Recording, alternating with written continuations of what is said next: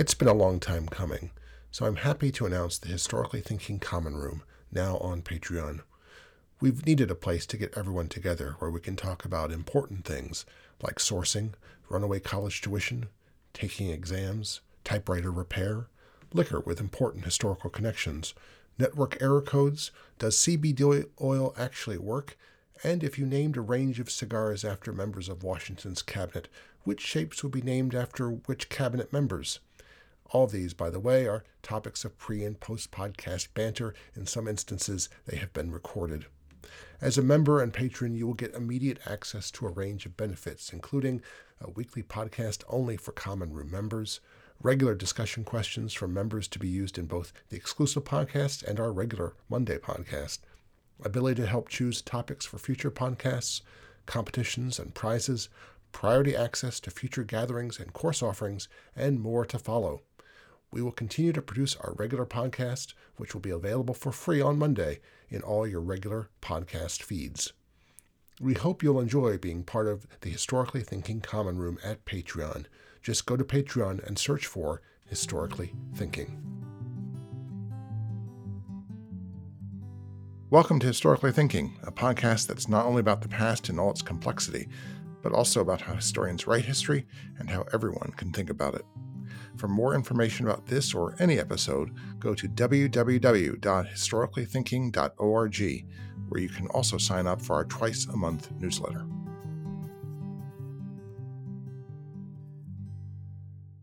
My guest today is Mark Anderson, author of Down the War Path to the Cedars, Indians' First Battles in the Revolution. Mark has previously written The Battle for the fourteenth Colony, America's War of Liberation in Canada, seventeen seventy-four to seventeen seventy-six. In a previous life, before establishing himself as one of the few American authorities on Revolutionary-era Canada, Mark was an officer in the United States Air Force. Mark Anderson, welcome to Historically Thinking. Thank you, Al. It's a pleasure to be here. So, uh, first of all, Down the War Path to the Cedars. What were, what is the Cedars? So the the Cedars geographically is a, a point or a village now uh, um, west of Montreal on the Saint Lawrence River, but uh, the, the title topic is a series of battles that occurred in May seventeen seventy-six uh, around that village um, as the as part of the American uh, invasion, continental invasion of Canada that occurred from seventeen seventy-five to seventeen seventy-six, and it was uh, part of the uh, grand withdrawal uh, that resulted when the as the invasion fell apart. So you begin the story with a fascinating character. Um, yeah, actually, now I'm thinking I'm, I'm starting to believe think that he's one of the most fascinating characters of the American Revolution. Uh, a man called Louis Cook or Lewis Cook.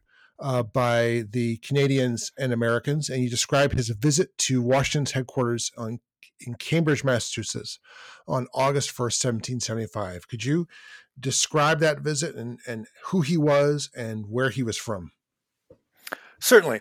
Um, so he's going to visit George Washington, who's only been in command of the new Continental Army uh, for a little bit more than a month. And Washington's been at uh, headquarters in Cambridge for less than a month when uh, Louis Atiatoharongwen, as, as I refer to him in the book, that's his Mohawk name, um, appears at the headquarters to visit General Washington.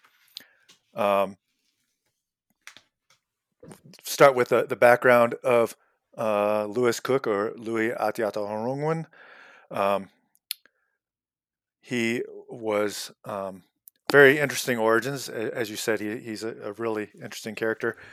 He was born sometime in the late seventeen thirties or seventeen, early seventeen forties um, to a black father and an Abenaki Indian mother in the tiny frontier settlement of Saratoga, New York.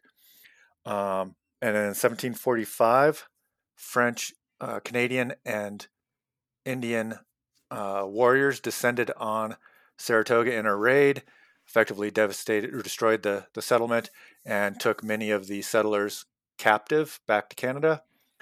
Um, Louis was eventually adopted into uh, the Kahnawake Indian Nation.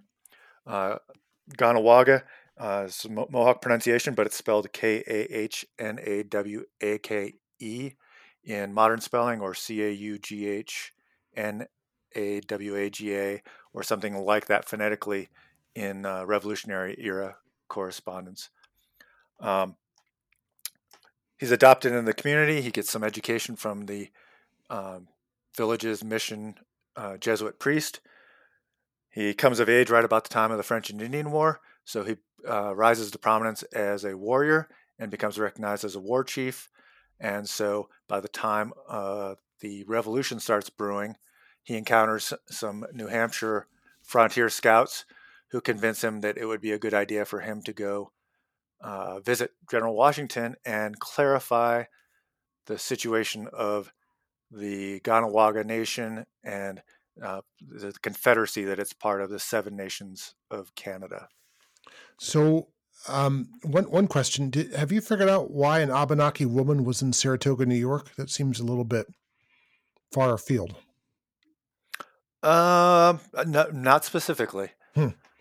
Um, so what were, uh, some people might've heard of the Six Nations, but for those who haven't, you should explain what those were.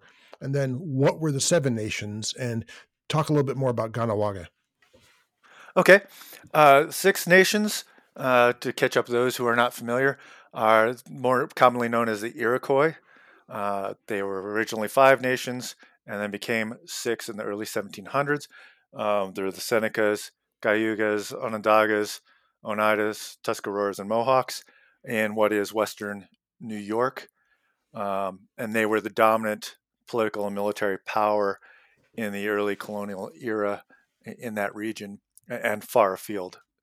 Um, they're uh, ethno-linguistically organized in, in their nations and had many settlements uh, within each one of those nations, Uh, spread out across that area. The Seven Nations uh, have a later origin. They come about in the sixteen hundreds as uh, the French colonial government in Canada, then New France, and uh, the Catholic Church looked to bring different Indian peoples into uh, uh, closer control and, and obviously uh, a mission orientation, uh, religious religion-wise. Uh, both Jesuits and Sulpician m- missions at different ones of these villages. So there's uh, seven villages, kind of floats about as populations move about, uh, or seven fires, uh, count for council fires. And each one of these villages uh, has one or more different ethnic groups. Um, Kahnawake is the central council fire of this confederation. And it is a, a Mohawk uh, linguistic village, but it includes people who have come from uh, different Six Nations uh, tribes in particular, but it's they're all to some degree melting pots that kind of center around one uh, ethnic focus. So that's that's very interesting. These are Mohawks. Uh, so these are so Kahnawake is begun as a is it a, a village of Mohawk Catholics uh, of of Six Nations Mohawks who've decided to become Catholic, or decide, why have they decided to move to this location? So there's all kinds of pressures in the late sixteen hundreds on the the, the Six Nations or Five Nations at the time, as they're fighting basically on, on in every direction, north and, and west in particular. Um, and economic, demographic challenges. Um, so there's all these pressures going on. Um, in addition to religion, uh, the Catholic draw, uh, there's overpopulation or underpopulation, there's political differences. Um, so all these different uh, factors may have driven uh, people north to uh, Canada, you know, people that are more inclined to the French than the English. Uh, perhaps might be another influence.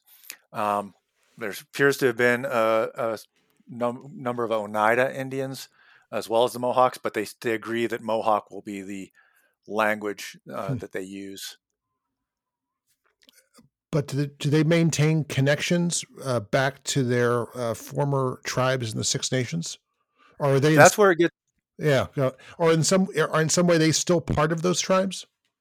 That that's where it gets really fuzzy, um, because it's really easy to think of them as two distinct con- confederations, but because of kinship tri- uh, ties, traditional ties, um, and some degree of political agreement between Six Nations and some of the Seven Nations, there there's many layers of connections there. So, and this is very important to the story, your story, this history as it develops, is those those levels of connections. Um, I get, I don't know if you said this already, but if, but I guess Kahnawake and the other of the Seven Nations, they also increase through capture and adoption. Um, h- hence Louis Cook, uh, who's who's Black Abenaki, but he can become, in in a, in a way that medieval Italians would have would have understood, a sort of fictive kinship, or they can become a member of the group. Yes, um, th- that's a important uh, traditional practice amongst many of the, the northern Indian nations. Uh, is uh, they can replace dead members of their village, tribe, community um, by bringing in a captive uh, of whatever um, background it might be, white, uh, black, Indian, from another nation. And once they've gone through the adoption process, Um, particularly in, in uh, Kahnawake, it is if, as if they are uh, completely, uh, no questions asked, a full-up member of uh, that village or community. So, how how big is Kahnawake, and how does how do the Seven Nations com, uh, also compare in size to the Six Nations? So, um, I, I, I'm drawing a blank on the actual population of Kahnawake. Um, it is pretty substantial. Um, I'm, I, the number a thousand comes up to, to the top of my mind. Plus, um, there is a lot of uh, in and out of many of these villages as uh, sort of an anchor, and people will move out, do something else, and then come back. So it's hard to pin down the, the number as well.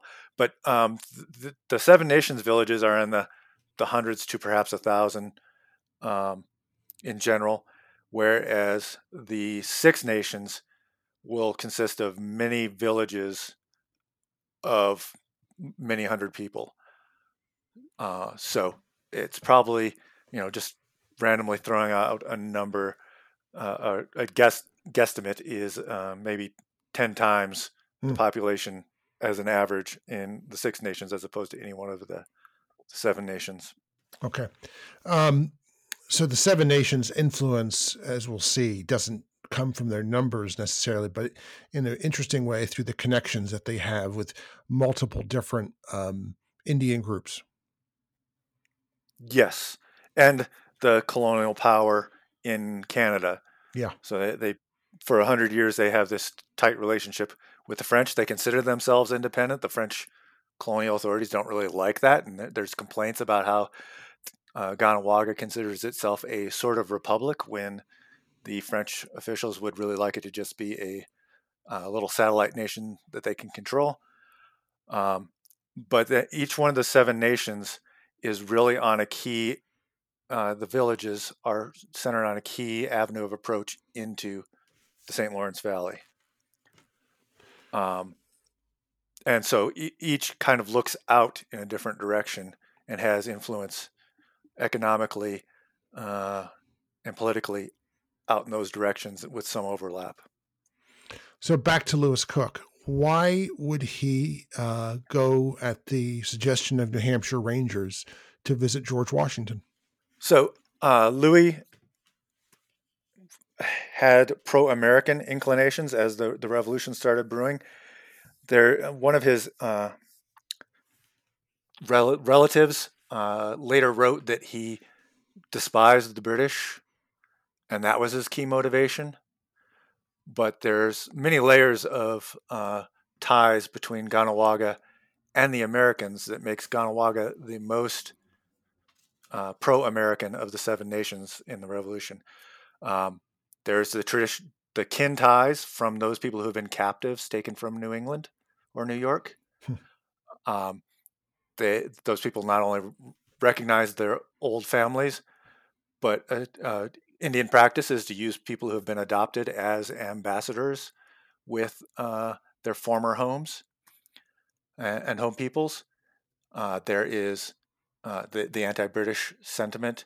Um, they fought the British in the French and Indian War, and there were some abuses by French soldiers in the interwar years between the French and Indian War and the Revolution War that uh, certainly aggravated some individuals.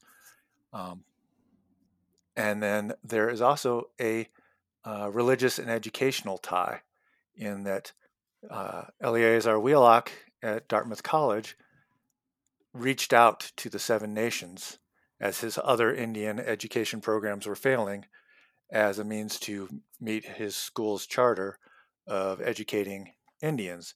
And so there are several key chiefs in Kahnawake that have sons that are attending Dartmouth at the time of the Revolution.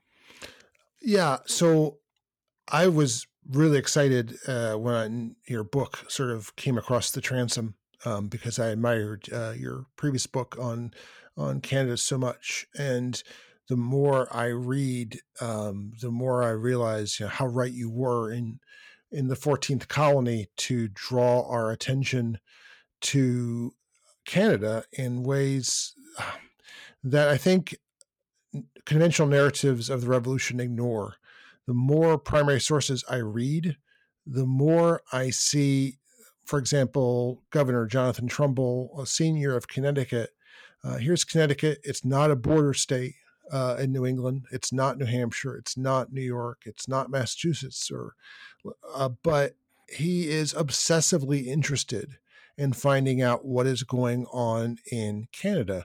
Um, what's what is the root of this obsessive interest uh, uh, in Canada and in the condition of the Seven Nations? So there's two major aspects. Uh, the first one that I, I really focus on in my Cedars story is the defensive aspect, in that uh, since these the se- the villages that now composed the Seven Nations at that time had existed, they had posed a military threat to the New England and New York frontiers as uh, Indian war parties, sometimes accompanied, accompanied by uh, Canadian officers, uh, sometimes not, would raid the Uh, different settlements, take captives, and uh, plunder. And um, by the time we get to the French and Indian War, uh, the Seven Nations are joining the major French campaigns out of Canada. So uh, as it looks like a war is brewing in uh, seventeen seventy-four, seventeen seventy-five, it's natural that the northern colonies are going to look to the north in uh, what ha- is a strong pattern of attack from the north. They also have intelligence that British colonial authorities in Canada by late seventeen seventy-four and on are regularly approaching the Seven Nations to try to get them to firmly ally themselves with the uh, British side. Uh, the intelligence over that period from uh, the time of the First Continental Congress in late seventeen seventy-four until hostilities start breaking out in April and May seventeen seventy-five is that the Canadians don't really have much interest in fighting for the British side, but it's really hard to get a read on the Seven Nations. So that's the military situation. My other book, The Battle for the fourteenth Colony, really focuses on the political, and the, that seventeen seventy-four, early seventeen seventy-five period is very much politically focused. There isn't an expectation that they're necessarily going to be fighting the British, but they want to show continental British North American unity against what they consider to be the oppressive uh, rule of the British ministry. So, uh, as George Washington later said, uh, Canada was the only link wanting in the grand chain of continental union uh, to show resolve and unity against the British ministry. Um, what, but where the other thirteen colonies have traditional English and mostly Protestant traditions, um, Canada is very different with its Catholic and French uh, language and ethnicity background. So it's a hard sell. Both the First Continental Congress and the Se- Second Continental Congress send uh, letters to Canada inviting them to join the, the Continental Congress uh, before their, the invasion of Canada is launched. Um, but for a variety of reasons, uh, there's only individual messengers effectively that go back and forth. There's not any sort of official delegation sent from Canada to the uh, Continental Congress. And then those two, the, the political and the military, merge once hostilities begin, and there begin as both the defensive concern, um, as the British might come to retake Fort Ticonderoga uh, and Crown Point that had been taken in May by Ethan Allen and Benedict Arnold, and um, if the British can retake those forts, then the entire North will be open to military uh, offensive by the British from Canada, as well as the Seven Nations threat. And then there's, combined with that, concern that they can't bring the Canadians into the Congress, Continental Congress, until the British ministerial forces have been driven out of Canada. So the Continental Army uh, marches into Montreal on November thirteenth. Um, are they are they is are they welcomed? Do uh, this gets us back to your previous book, but uh, I mean, how, how, what's the state of play amongst Canadians towards the their new American invaders or liberators, depending on on, the, on your perspective as a, as an, an American? So it is um, it is very interesting. The uh, traditional version has been, of course, that uh, the Canadians would never consider joining the Americans because they were French and Catholic, um, but the the reality, Uh, as I explored it and I saw in, in the primary source documents, is, is uh, a lot more complex. Uh, they they were slow to warm to the American invasion initially because it didn't look necessarily like the Americans were going to stay. They came in and made a couple failed attempts to uh, land and take out the British fort at, near the border at Fort Saint John's. Um, but they did have supporters, and there were both Seven Nations and uh, Canadian Uh, partisans, effectively, that even before the invasion were regularly sending messengers to the uh, Continental Northern Army as it formed around Fort Ticonderoga, inviting them and even encouraging them to come into Canada and, and offering support. And some of those, uh, well, they formed a key Canadian partisan group that fought alongside the Americans once they really established themselves. Um, there. Where uh, the Lake, Lake Champlain runs north into Canada, it becomes the Richelieu River, and along the Richelieu River, there was very, very strong support from both Anglo-Canadian uh, and French-Canadian partisans that took up arms and fought with the Americans. Once you get outside that region, it becomes a lot uh, less clear. It's more like the Uh, the large chunk of people who just want to go ahead and leave their live their lives without having to, to get involved in a war. Although, as you uh, as I realized, um, it was kind of a duh moment for me. Um, Benedict Arnold's army, what's left of it after in early seventeen seventy-six, outside Quebec, in the midst of a Canadian winter, they don't really go hungry.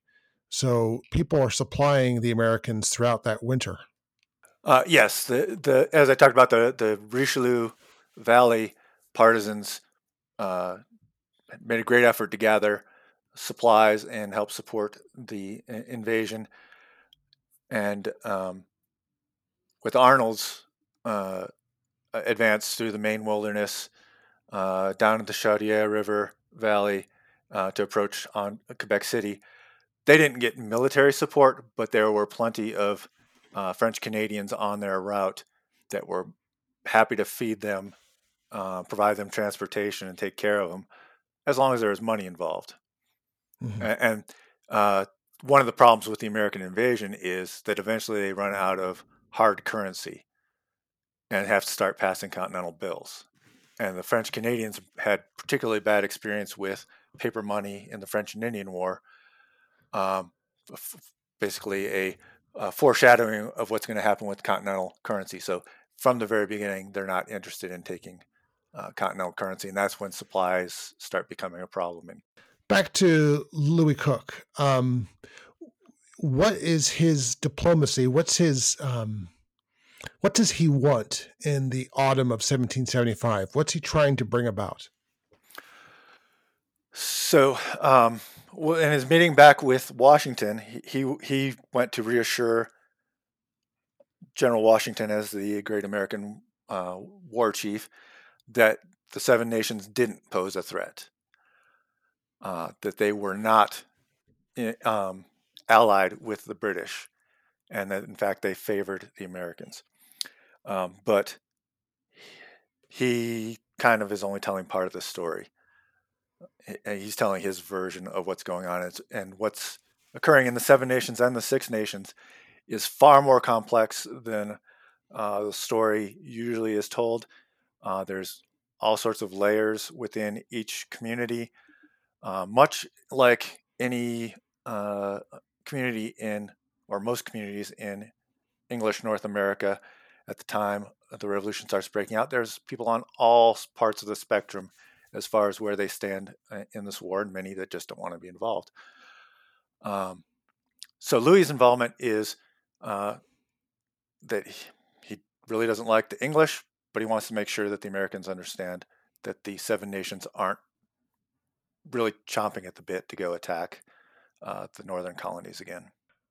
What then, how does this, uh, very briefly, um, I don't want to give away all the parts of the book, but in the end, at the Cedars, the Americans are defeated by a combined Canadian, Indian, British force. So how do the Seven Nations eventually dis- decide upon their course of action as British allies? So um, they really do not. The the political structure of both the Six Nations and the Seven Nations is uh, very hard to fathom for people at the time and many people today, in that it is they don't they don't have a coercive central authority. The whole political structure is really designed for internal peace, and so they have long deliberative councils when anytime there is something that is contentious, and if they can Uh, agree to a compromise position, then they, they will uh, come to an agreement. And that is, that has uh, some authority throughout the community. But if they can't come to an agreement, then they generally don't.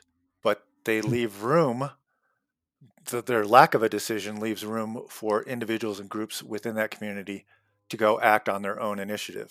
Um, John Parmenter and Mark Robinson described this as active engagement or active neutrality.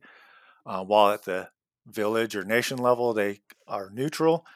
There are groups going out to both sides, uh, politically and sometimes militarily, uh, keeping a foot open in both uh, directions. And that is really what's playing out uh, throughout the Revolutionary War.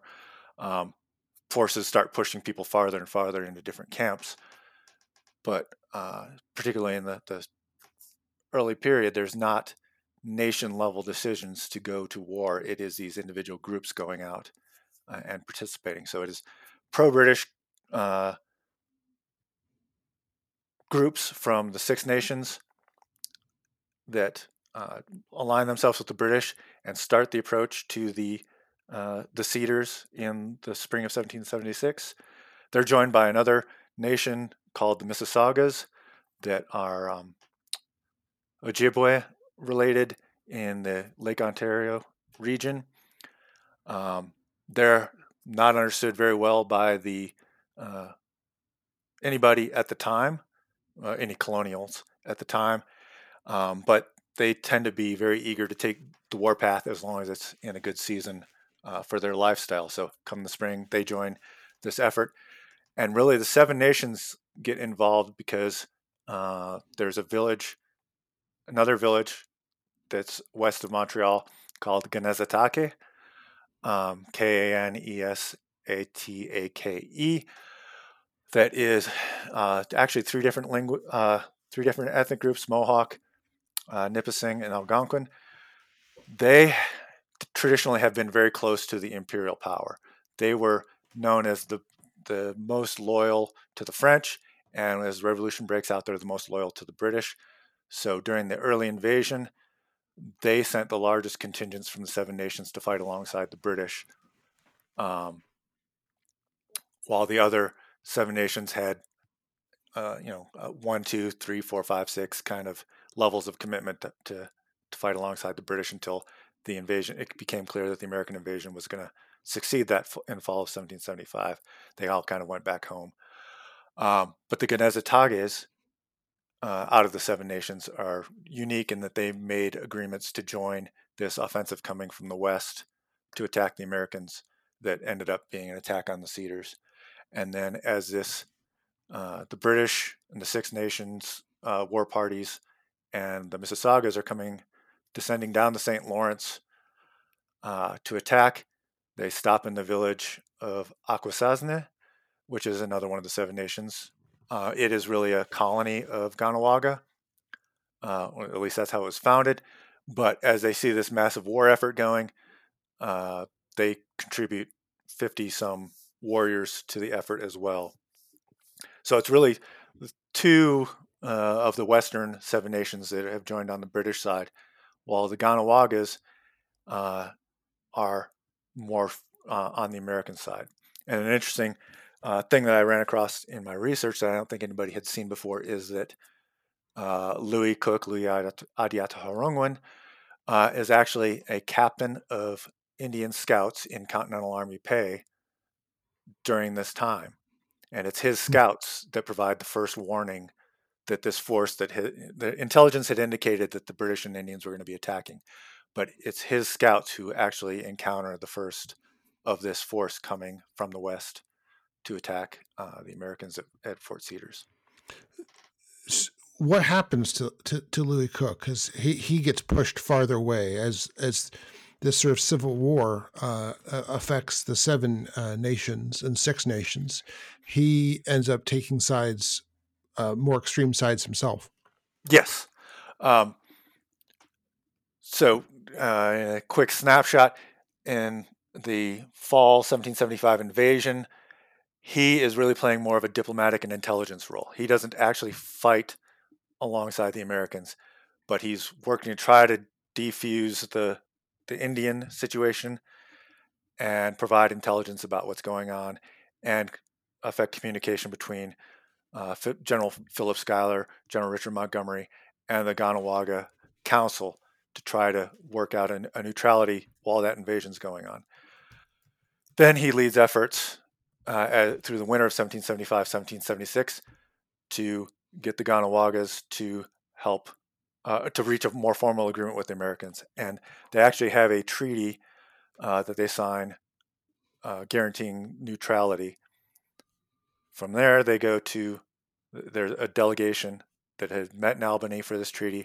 They go to Uh, Cambridge, meet with Washington again, get his agreement to this treaty, and they actually offer, even though they've just signed a uh, treaty of neutrality, they offer to provide uh, warriors to help the American side, as uh, Louis does uh, in that spring when the, the Fort Cedars campaign comes down. And then, as you were alluding to, um, as the Canadian campaign falls apart, he's actually the last person to see Benedict Arnold off, as Benedict Arnold pushes off in the last boat leaving Canada. Um, from there, he'll eventually uh, join up with the Americans and then find a new home uh, for most of the war in, with the Oneidas, who have taken a, continue to take a more pro-American stance and eventually take up arms uh, alongside the Americans. Is, is he at um, what, what's for him the second Battle of Saratoga? Is he is or? Is he at Valley Forge with the Oneidas? I mean, what, what's what's the rest of his career during the Revolution? So um, he's all over the place. There huh. are legendary accounts that place him at the Battle of Oriskany, but I huh. was unable to find any primary source support for that. Not saying that there that it isn't out there, but I did not find it. Um, he is at Valley Forge. There's a, a fun account from one of the French officers of him hearing somebody singing in French and finding out that, that it's this Mohawk from Canada. Um, he goes to uh, with an Indian delegation to meet the French in Rhode Island in seventeen eighty or eighty-one. I'm drawing a blank on which one of those it is. But there, there's actually a uh, drawing or painting of what uh, is probably him in this meeting with the French officers. And throughout all this, he um, has a very great reputation. And eventually he becomes, uh, he receives a commission as a Continental Army Lieutenant Colonel, uh, the highest rank of any non-white uh, in the Continental Army. Mm-hmm. Um, so one of the reasons why my, my jaw dropped when uh, I started reading the book was because I know him um, from a painting.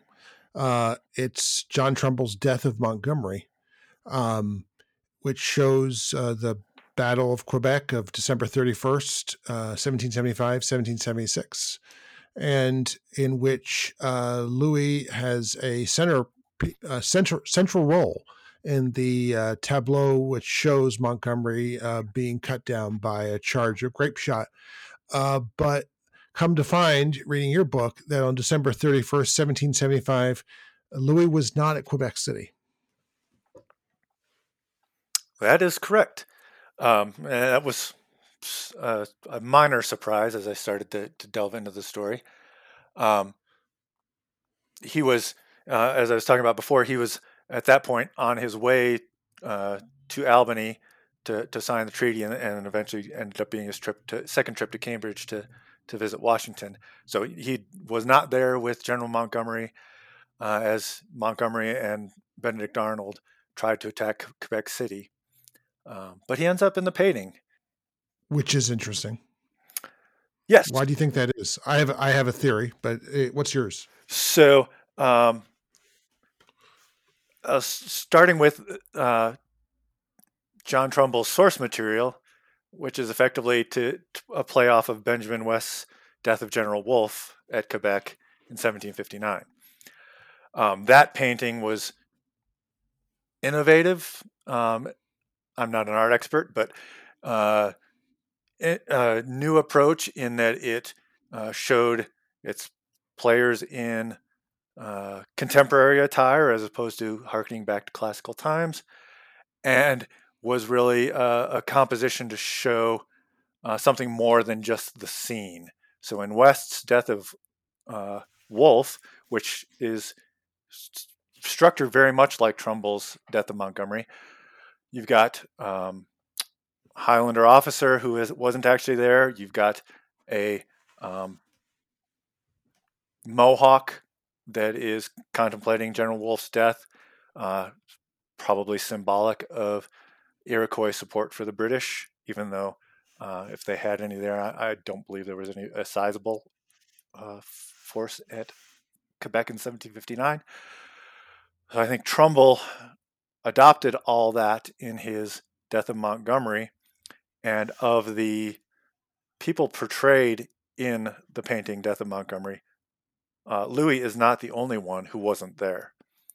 There is uh, General William Thompson, Uh, from Pennsylvania, who's depicted there. He didn't arrive in Canada until uh, June. And there are several officers who were on the other side of Quebec City at the time of the attack with Benedict Arnold, who are included in the picture. So it's more representative of the overall effort in Canada. And I feel like Louis was included because he was representative of the fact that there was native support for what was going on on the American side. Yeah. Um, I think what, another reason is, is that Trumbull had met him. Yes. Trumbull knew what he looked like because Trumbull was serving during his three weeks as being aide uh, to Washington and then being aide to Horatio Gates, who's then the adjutant general. Um, Trumbull would, would have been there on August first, seventeen seventy-five, and probably knowing him because he's ordering inks and, and paints and stuff from home at the time. He's probably sketched Louis. Yes, um, and that's another interesting thing about uh, the painting uh, of Death of Montgomery is that because um, it isn't necessarily clear who all the players are, that Trumbull actually identified the different participants. So we know that that is supposed to be Louis. Um, And uh, some of those people he hadn't met, but as, as you said, um, he was at Cambridge at the same time that Louis was visiting General Washington and would yeah. have been in close proximity. Yeah, it's kind of like, I, I think he knew that he knew what Thompson looked like, for example, because Thompson was also in Cambridge that uh, autumn uh, and went up to Canada, what, in the spring later, right? Yep. Uh, after after the battle. So he probably put him in because he knew what he looked like. For some reason, this is very important. This is very important for him in several of his paintings, like the Declaration of Independence, to have some sort of uh, likeness of, of someone that was more or less accurate. Uh, but he didn't have one of Montgomery. He didn't really know what Mon- who, what Montgomery looked like, uh, yep. which is ironic in some ways. Um, my, my hypothesis about this, and you, you'd appreciate this, uh, given what you've been writing about, is I think that in some ways this is also his. Um, this is Trumbull's tribute to the Northern Army, the the the, the army in Canada. Uh, he had been. Um, The officer who had to go from tent to tent to count the army as it retreated in June, June seventeen seventy-six, uh, at Crown Point. Um, and when people are dying of uh, smallpox and typhoid and lake fever and God knows what all else. And um, so he had seen the wreckage of the, the force that had gone up to Canada, not just in the winter, but also in the spring of seventeen seventy-six. And then he had seen what ha- happened to it afterwards. So in, in some, this is not just a tribute to the dead Montgomery, but a tribute to the dead army. Yes. That sounds legitimate. So what are you at work on now, Mark, um, in your, um, your quest to make uh, Canada important again to the American Revolution? So I, um, keep myself busy on a regular basis with articles about different things that I find that think other people might find are interesting about uh, Canada and the American Revolution. And then with my uh, work on the Cedars, I had never considered myself a uh, Native American history uh, expert. I uh, still got a long way to go there, um, but uh, have uh, feel like I have a strong background in that from my Cedars work. And uh, I'm looking at Uh, that connection of different Indian nations with the American side. There's, uh, you know, everybody takes it for granted that the Indians took up with the British, but there are lots of exceptions to that rule, and uh, I'm I'm looking to investigate that. So, who who are some of the exceptions to that, uh, other than the Oneida, which you've mentioned already? Yeah, so we have the Oneida, we have the uh, Stockbridge, uh, Mohikanook Indians from uh, Massachusetts. And they're with the Continental Army from its earliest stages at um, the Siege of Boston. Uh, and they've kind of are in and out of the Continental Army in different degrees. Um, there are the Kahnawakes. Um, mm-hmm. There are the Catawbas in the Carolinas. And then I have a handful of other uh, groups that made commitments and may or may not have participated, and I have to kind of filter how far down the road I'm going to go on uh, those other groups. Uh, there's also Abenakis um, that uh, are doing a lot in New Hampshire, uh, helping protect the northern frontier. That'll probably yeah. When you look at um, and this is these are much harder to tell, but when you look at muster rolls and such like, you'll find also uh, Eastern uh, Indians who have been sort of, um, the bureaucracies have forgotten them. They've been sort of officially disappeared. So um, Delaware will say, hey, we don't have any Indians living am- amongst us, I think in seventeen sixty-eight, seventeen seventy. But actually, they probably had several hundred Nanticokes still living in Delaware. Mm-hmm. Um, they might be uh, have intermarried uh, with blacks and whites. Uh, but they're still there. And you can sometimes see people described as an Indian in um, in places where you'd say to yourself, hey, there can't be any Indians there. But there they are. Um, and so that I, it's hard to to get at that information. Um, and uh, it requires uh, it required data mining probably eventually to figure out where all those people are. But they're there. Yep. Um, yeah, Colin Calloway's uh, recent book, Uh, the Chiefs Now in This City, not only address addresses Indian visitors coming into colonial cities, revolutionary era cities, but talks about those that are just part of the, the fabric um, that kind of get lost in uh, the depths of those cities. Mm-hmm. Yeah. Well, my guest today has been Mark Anderson. He's the author of Down the War Path to the Cedars, Indians' First Battles in the Revolution. Mark, thanks so much for being part of Historically Thinking. Thanks, Al. It's great to have an opportunity to be part of the conversation. Just a brief reminder, while great reviews are wonderful on whatever platform you want to write them, the best possible review that you can give us is to forward the podcast to a friend you think will find it interesting.